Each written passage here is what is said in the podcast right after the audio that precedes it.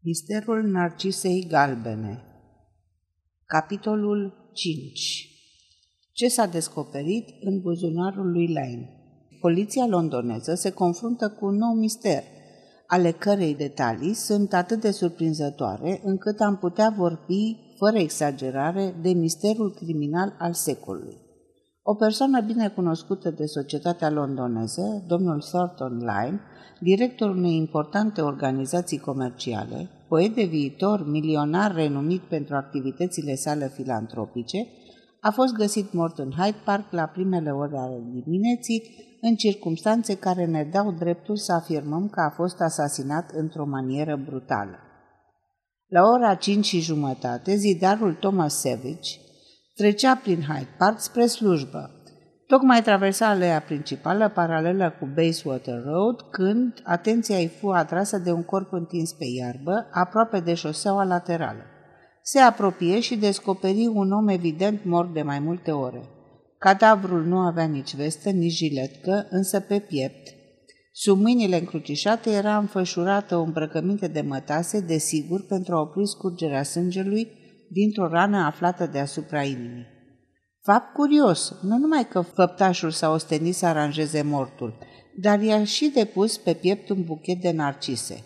Poliția a fost anunțată și cadavrul ridicat. Poliția crede că crima n-a fost comisă în Hyde Park, ci în altă parte, de unde a fost adus în parc cu propria mașină, abandonat apoi nu departe de locul unde a fost descoperită victima. Credem că poliția se află pe o pistă importantă și că o arestare este iminentă. J.O. Terling, fost polițist la Shanghai, citia acest articol în ziarele de seară și rămase pe gânduri. Line asasinat. Ce coincidență stranie să-l fi întâlnit cu câteva zile înaintea morții. Tarling nu știa nimic despre viața privată a lui Line, dar din ceea ce auzise la Shanghai, viața pe care o ducea acesta era departe de a fi reproșabilă.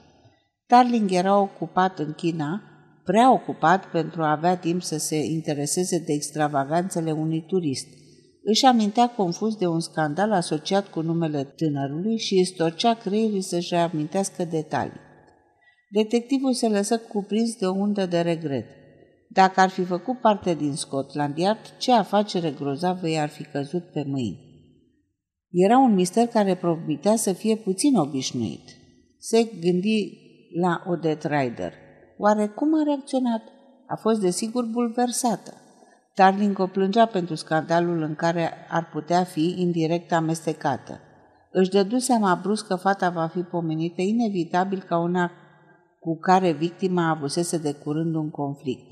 La naiba, murmură el alungând această idee absurdă. Își chemă servitorul. Lin Chu sosi cu pasul său silențios. Ling Chu, omul cu față palidă, e mort. Ling Chu ridică ochii săi impenetrabili spre stăpânul său. Toți oamenii trebuie să moară odată, zise el calm. A murit repede. E mai bine decât să mor lent. De unde știi cum a murit? Se vorbește, spuse fără ezitare Ling Chu. Da, numai că nu în chineză, respectiv, replică detectivul, iar tu, Ling Chu, nu vorbești engleza. O vorbesc puțin, domnule, și am auzit ce se zicea pe stradă. Darling tăcu și Ling Chu așteptă. Ling Chu, zise în sfârșit detectivul, acest om a fost la Shanghai când eram și noi acolo. A fost un scandal, a fost dat afară din casa de ceai din Ving Fu unde fumase opiu. A mai, fost, a mai fost o poveste, îți amintești?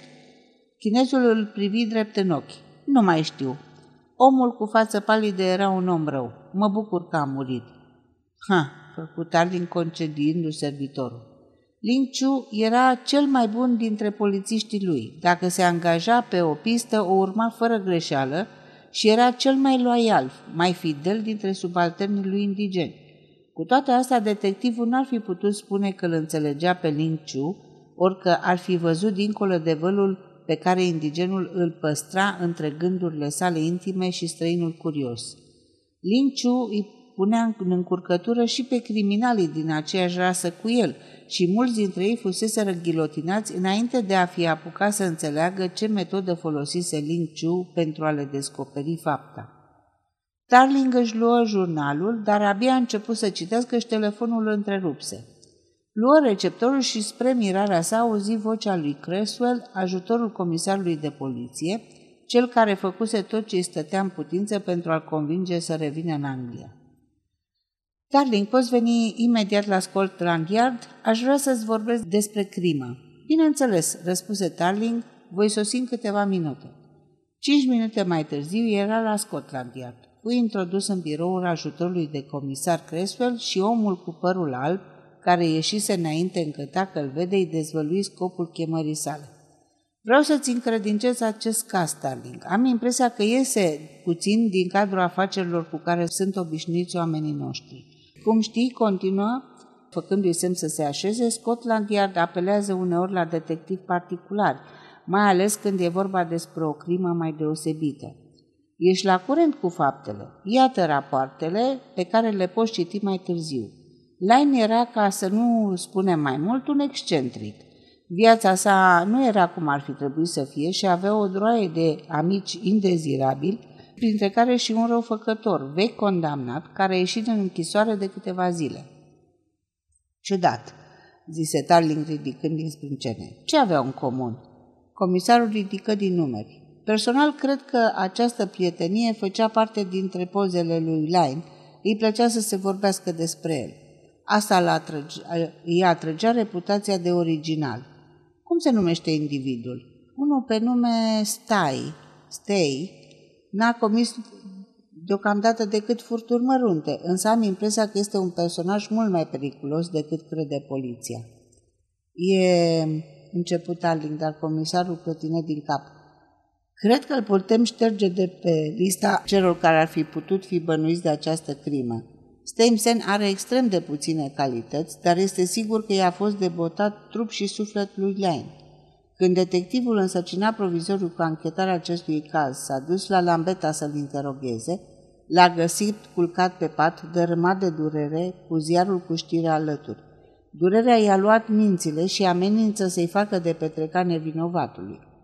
Îl vei putea vedea mai târziu M-aș mira însă dacă ai putea scoate ceva de la el. E absolut incoerent. În ochii lui, Line era un supraom și cred că singurul sentiment cinstit pe care l-a avut vreodată Sam Stay a fost afecțiunea pentru omul care i-a arătat bunătate, indiferent că era sincer sau nu în filantropia sa. Uite și câteva lucruri care nu au fost publicate.